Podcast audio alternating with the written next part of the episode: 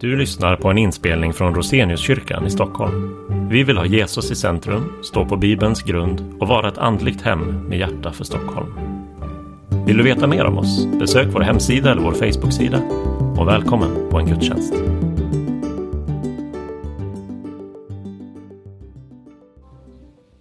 Vi öppnar våra hjärtan för Gud och höra dagens heliga evangelium. Så skriver evangelisten Johannes. En man som hette Lazarus var sjuk. Han var från Betania, den by där Maria och hennes syster Marta bodde. Det var Maria som smorde Herren med väldoftande olja och torkade hans fötter med sitt hår. Och nu var hennes bror Lazarus sjuk. Systrarna skickade då bud till Jesus och lät säga, Herre, den du har kär ligger sjuk. När Jesus hörde det sa han, den sjukdomen slutar inte med döden, den är till Guds ära, för att Guds son ska bli förhärligad genom den. Jesus älskade Marta och hennes syster och Lazarus. När Jesus nu hörde att Lazarus var sjuk stannade han ändå två dagar där han var. Därefter sa han till sina lärjungar, låt oss gå tillbaka till Judeen. Så lyder det heliga evangeliet. Lovad vare du, Kristus. Vi ber. Kära Herre, tack för att du har ett ärende till oss. Vi ber att du ska öppna våra hjärtan så att vi får en tro som bär i liv och i död. I Jesu namn. Amen. Eh, den här texten är ju ett mycket större sammanhang där Jesus efter att Lazarus är död och begravd kommer till, eh, tillbaka till Betania och han reser upp Lazarus från de döda. Och i det är han profetisk, han agerar som en liksom, förebild för det som ska ske när han själv uppstår. Så egentligen är hela elfte kapitlet, nu läste vi bara en liten del, men hela elfte kapitlet har att göra med att leva tillsammans. Eh, och jag tänkte lyfta fram några saker utifrån den här texten och utifrån helheten. Jag vill bara säga att det är ju svårt att leva tillsammans, eller hur? Ja, ni kanske inte känner det, men jag minns i min barndom att det var, de berättade om någon äldre man som sa att han hade svårt för en person, men han hade sagt jag älskar dig med kvadraten på avståndet.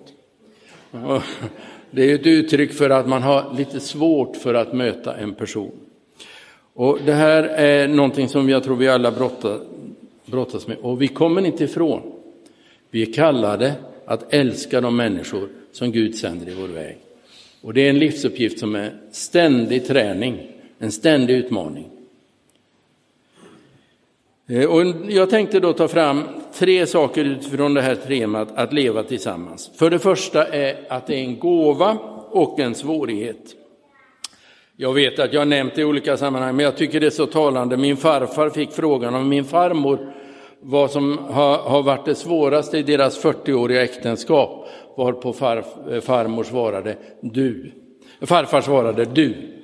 Och med det, det var ju väldigt realistiskt, men han sa samtidigt, det har varit det bästa också. Men det här är den kampen som vi står i. Det är något underbart i gemenskapen, men det också finns en svårighet i det. Och det får vi brottas med. Vi får se det som en gåva. De människor som vi har runt omkring oss, det är Guds gåva till oss. Marta, Maria och Lazarus, de var en, en gemenskap. Hemma där jag kommer från, där fanns det tre syskon, två bröder och en syster som levde i en liten, litet hus en tre kilometer utanför byn. Och de var varma, varmt kristna och de hade olika funktioner till varann. Det var en form av stor gemenskap, storfamiljsgemenskap. Sen finns ju äktenskapet. Sen finns också detta att leva i en församling. Det finns något underbart, en gåva, men det finns också något svårt.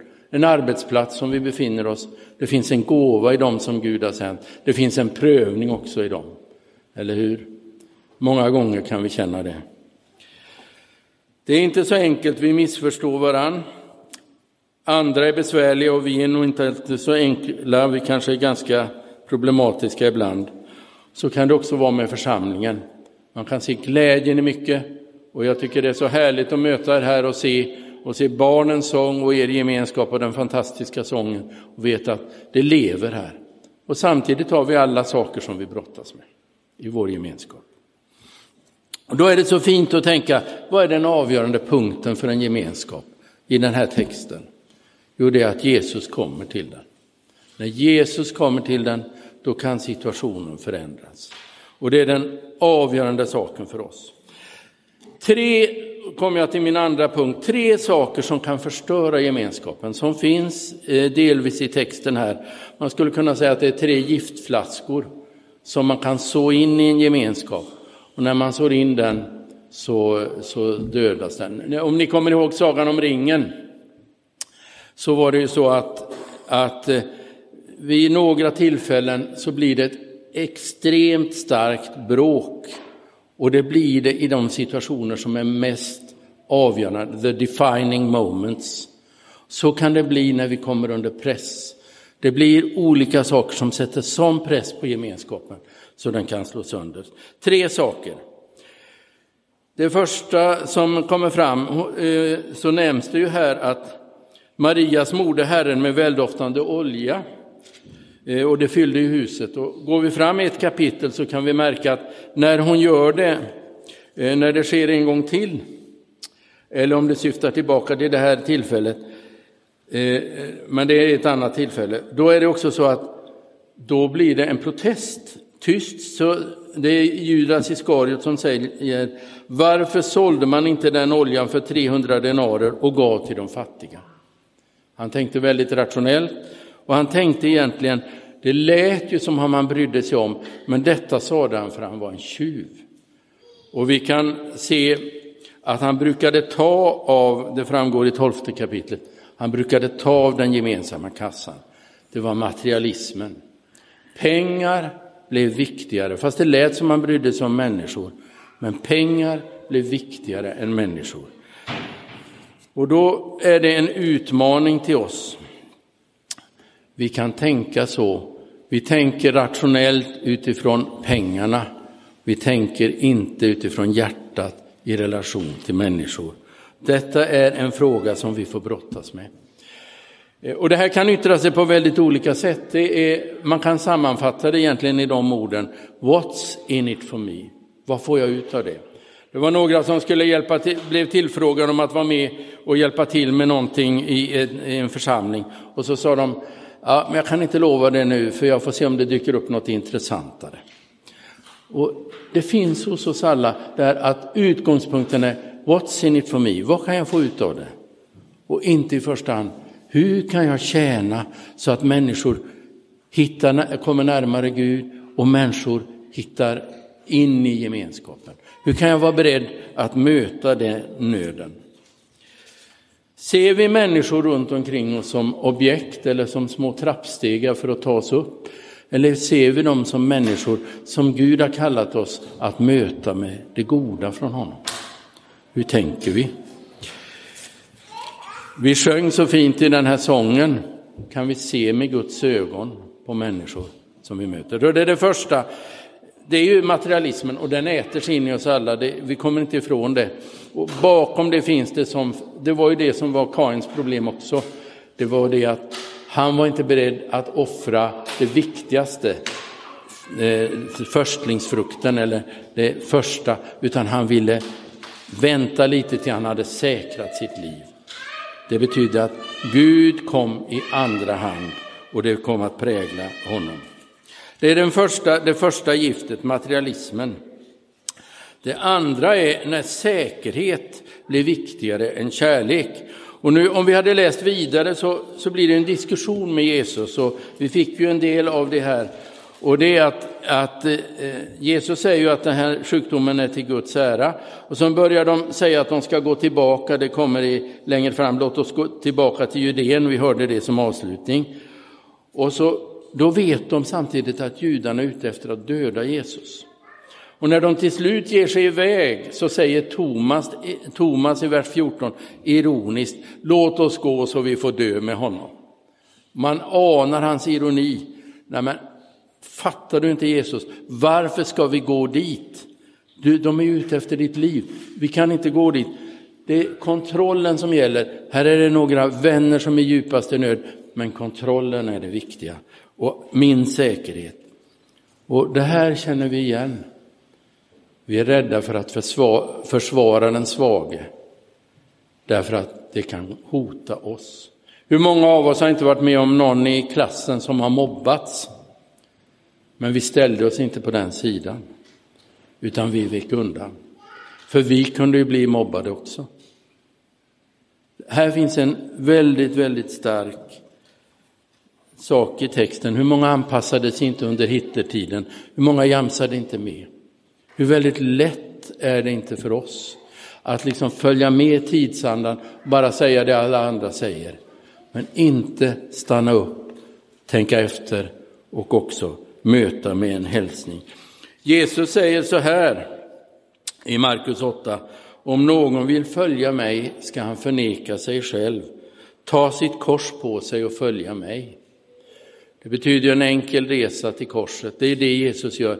Han gör det för han har en övergripande vision, nämligen att hjälpa oss till frälsning.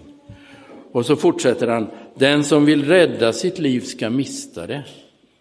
Men den som mister sitt liv för min skull och för evangeliets skull ska rädda det.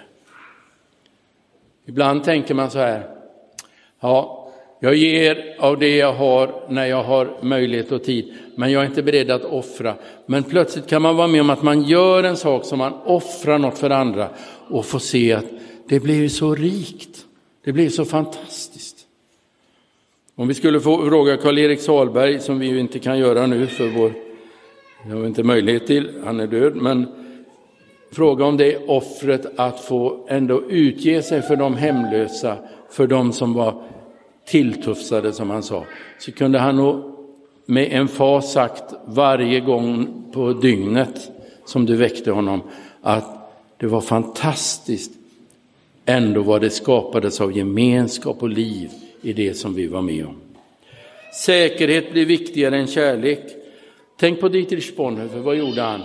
Han var i USA, han kunde låta bli att åka tillbaka till Tyskland. Han, han, han erbjöds professur och annat. Men han åker ändå tillbaka för han hade ett hjärta för sitt folk. Det kostade honom livet. Han överlevde inte andra världskriget. Säkerhet blir viktigare än kärlek. Så var det för lärjungarna. Det är lätt att det blir så för oss. Sen när Jesus kommer så är ju Lazarus död och då säger först Marta till honom, Herre hade du varit här så hade vår bror inte dött. Och sen säger Maria, Herre hade du varit här så hade vår bror inte dött. Det hon erfar är att, men Jesus varför brydde du dig inte om oss, du är ju vår vän. Och det kan finnas två saker i det. Det ena är det här att man tänker att vi ska be Gud och han ska svara. Vi har ju löften om bönhörelse. Men ibland blir det nästan så här, hur skulle vi känna som föräldrar, vi som är föräldrar? Om våra barn kom inrusande, pappa jag vill ha en cykel, pappa jag vill ha det, pappa jag vill ha det senaste spelet, pappa jag vill ha det. Om det var den enda kommunikation vi hade med våra barn. Eller längtar ni efter det? Vi vill ju ge presenter, men visst kan man känna, nej men det här, det här, det vill inte jag. Jag älskar mitt barn, jag vill att de ska komma och säga, pappa, jag är så ledsen idag. Pappa, det var fantastiskt när jag spelade fotboll, det gick så bra. Idag gick det så dåligt så jag är så deppig. Ja, men Messi hade också sina deppiga dagar, eller hur man vill. Förutom mig själv då. men poängen är just hur vill vi ha det? Vill vi ha en automat? Eller vill vi ha en vän? Därför väntar Jesus. För han vet att när han väntar så ska de få se Guds härlighet. Och eh, eh, Denna sjukdom Eh, eh, den är till Guds ära eller Guds gloria, till att visa vem Gud är. Och ibland är det faktiskt så att om vi, om vi tänker oss Gud som en sån här automat som vi ska ha hjälp, då kan vi se, Gud kan höra oss många gånger i och för sig, men han når inte fram till det som han verkligen vill. För vad är det han vill? Han vill ha en djup gemenskap med oss. Det är det han är ute efter. Och att vi då bara skulle få bönhörelse, vilket i och för sig är underbart när vi får, men han vill mycket mer. Han vill en djup gemenskap. Och när de fick vänta, vad hände då? Jo, väntans tid blev en tid för smärta, sorg. En del bubblade upp av det som fanns där inne. Och vi vet själva hur det kan vara när vi har bett om saker och så lider vi av saker. Men ibland kan väntan innebära, ja, jag tror att det är det Jesus är ute efter, att han vill öppna en annan dörr. Och i det här fallet öppnar han en gravdörr. Han öppnar någonting där det var helt hopplöst. Men hade, de, hade Jesus inte väntat så hade de inte fått se storheten i detta. Så kanske är det så att det finns en risk för oss att vi vill att det ska gå så fort. Och det kan vara också när man är kristen att man kan känna så här. jag, jag, jag börjar upptäcka att jag har mycket synder och det, det tar emot att vara kristen. Nu måste någon be för mig snabbt och så går det över. Men ibland kan den här kampen som vi har, det som eh, Luther kallar anfäktelse, det kan ibland bli någonting som gör att det blir riktigt, riktigt, riktigt starkt med tro. De tre medicinerna eh, eller gifterna kan förstöra vår gemenskap med Gud. Eh, saker blir viktigare än människor. Säkerhet blir viktigare än kärlek. Vi vill ha en springpojke istället för Gud. Vi kan pröva oss inför det.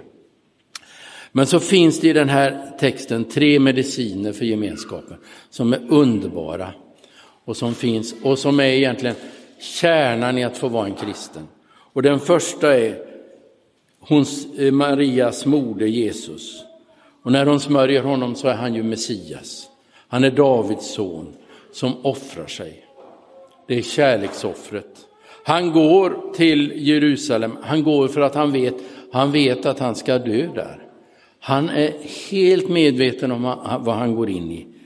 Och han gör det därför att han är vår överste präst. I det gamla texten går ju översteprästen in och offrar en gång om året i, eh, i templet för att försona alla synder. Han har, har då ett offerlamm, han bär fram blod och stänker in i det allra heligaste.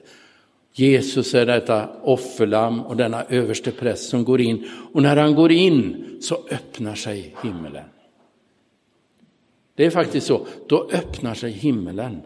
Och då, då fylls rummet av oljan från den här, eh, det här när Jesus möts. Och egentligen är det så att när Jesus har gått in, när korset står där, då öppnar Gud en dörr och så fylls det av väldoft, väldoft där Gud säger till oss, du är min älskade son, du är min älskade dotter, du är så dyrbar för mig, jag kan aldrig släppa dig. Det finns försoning. Och tänk de här lärjungarna, de hade ju små protester och Thomas som var lite tyken som vi säger på västkusten, som alltså var så ironisk, låt oss gå och dö med honom. Men alla de tog Jesus med sig och alla de beskyddade han och alla de fick se korsets hemlighet och bli befriade. Och så är det med mig och så är det med dig. Vi kan tycka, jag skulle vilja få ordning på min andlighet. Jag ser hur fromma de andra är. Jag skulle önska att jag verkligen var from. Men det går så dåligt med bibelläsning, det går dåligt med bönen och jag känner Gud är så långt borta.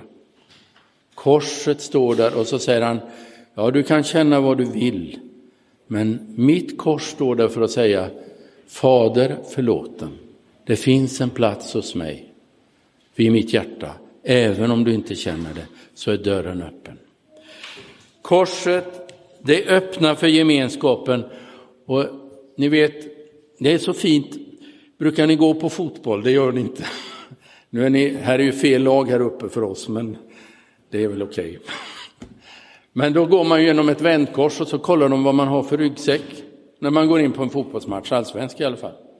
Får man lämna ifrån sig den här ryggsäcken? Det vi får göra nu vid korset, det är att det blir ett vändkors. Och så lägger vi ifrån oss det här som vi bär på bengaler och allt vad det är, lägger vi ifrån oss där. Och så går vi in och så får vi följa matchen.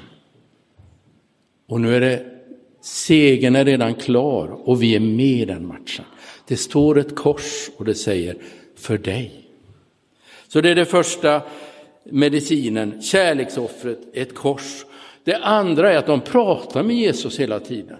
Det är samtalet, bönen. Om man, eh, nu vet att det är en ganska vanlig skiss när man ser på Luther och jag tror det är många katekeser man ser alltså, händer som är så här formade till bön. Men samtalet med Jesus, han tål egentligen allt som vi brottas med. Anklagelsen från systrarna, Thomas ironi, allting som finns där, det tål Jesus. Och i det samtalet sker en metamorfos, så det blir en förändring. Och de kan efteråt vittna om hans uppståndelse, om att han är deras bästa vän och Thomas kan åka ända till Indien och, och predika evangeliet. Bönen, alltså vi vet ju att bönen är en makt, men bönen är ett ständigt, en ständigt samtal, en ständig gemenskap, ett ständigt varande inför Gud. Eh, ni har säkert lagt märke till det, men när Martin Luther utlägger Eh, det är ju så när de går över Röda havet och Mose står där, så står det då att de, eh, de ska gå över eh, Röda havet och Herren talar till honom. Men då står det innan Mose har sagt något så står det så här, varför ropar du på mig? Och det står ingenting om att han har ropat, men hans inre enda rop till Herren. Så fortsätter det, säg till mina barn att draga åstad. Och så får de gå genom Röda havet. Vårt inre kan vara ett rop, det är också bön. Vårt inre kan vara lovsång, vårt inre kan vara tacksamhet, vårt inre kan vara missnöjdhet. Men i samtalet med Jesus, när han får tala med oss och när vi får tala med honom, då händer det någonting. Därför är det så att en andlig växt, den har att göra med att leva i denna gemenskap. Och ibland är bönen så svag. Ni kommer ihåg Apostlagärningarna 12, det är en sån fantastisk kapitel. Herodes visar sin makt, han ska sätta dit kyrkan så att den dör och han får applåder för det.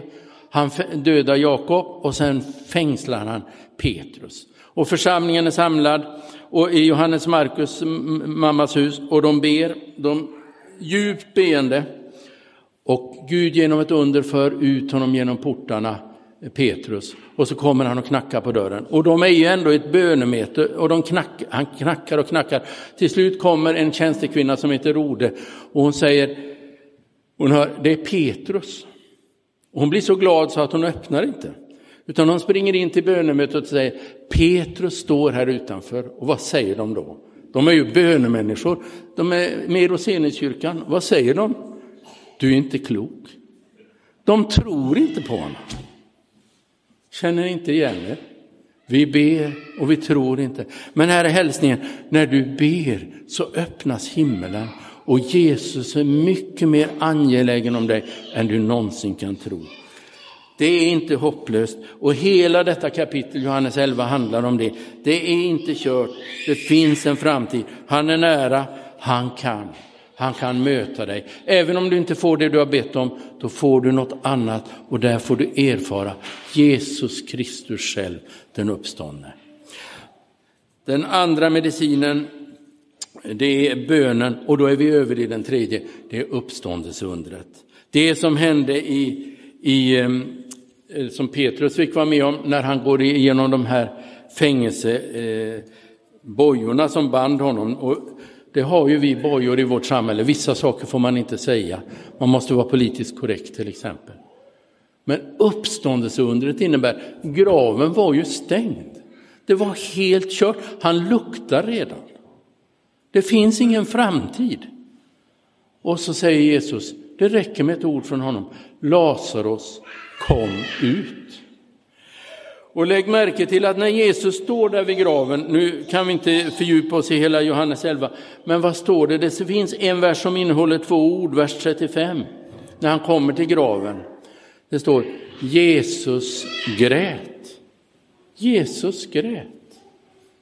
Och det kan du och jag tänka på. Tänk med det som vi brottas med. Det kan ha med familjen att göra, det kan ha med arbetsplatsen, det kan ha med hela den nöd som sekulariseringen innebär. Det kan vara så många olika saker. Men du och jag är inte ensamma för Jesus grät. Jesus gråter. Han finns vid vår sida, han känner med oss, han känner med oss mycket mer än vi någonsin kan föreställa oss. Vi kanske ber för våra barn, och vi önskar att de ska få en levande tro. Men Jesus delar den nöden med oss. Han är mitt i det. Och så, så är det så att när Jesus då ropar Lazarus kom ut, då öppnas dörren. Det finns en öppen dörr och det räcker med ett ord från Jesus så kan allting vända. Det finns ingen quick fix, men det finns en öppning som hänger ihop med vem Jesus är. Och det är denna öppning som vi har tillträde till. Vi får tillträde i det när vi hör Guds ord, när vi sjunger tillsammans, när vi ber tillsammans, när vi tar emot nattvarden, när vi delar gemenskapen. I det så finns den här uppståndelselivet och det är den starkaste kraften i hela universum. Den starkaste kraften i hela universum. Så de tre sakerna som mediciner för gemenskapen, kärleksoffret, det finns ett kors, det finns plats för syndare, det finns plats för mig och det finns plats för dig. Därför finns det en gemenskap. Alltså du också har syndat. Men det finns nåd för syndare. Församlingen kommer alltid att vara en plats för benådade syndare, inte för perfekta människor. Det finns en väg som heter bön. Vi får be för allting i vår församling, i vår familj, i vår gemenskap. Uppståndelsen. I det som ser ut att helt ha dött kan Jesus resa upp liv. Ulf Grenstedt, som en del av er känner till, han sa så bra om predikan. Han sa så här, predikan dör i nedskrivandet och uppstår i predikstolen. Det är ganska bra. Den dör i det, vårt verk, vi kan känna, vad blir det av detta? Vi lägger ner det inför Jesus och när vi lägger ner det så tar han det i sina händer och han kan resa den döda kroppen så att det får liv. Vi har inga ungdomar, kanske vi tänker det om det är en ungdomsgrupp, eller vi, vi når inte fram där eller där. Men i att vi lägger det här döda inför honom så öppnar han graven och uppstår i detta. Och då finns det hopp. Även i det mest andliga dödläge som du och jag kan vara i så vill Jesus möta oss och komma med sitt liv. Därför så finns det hopp.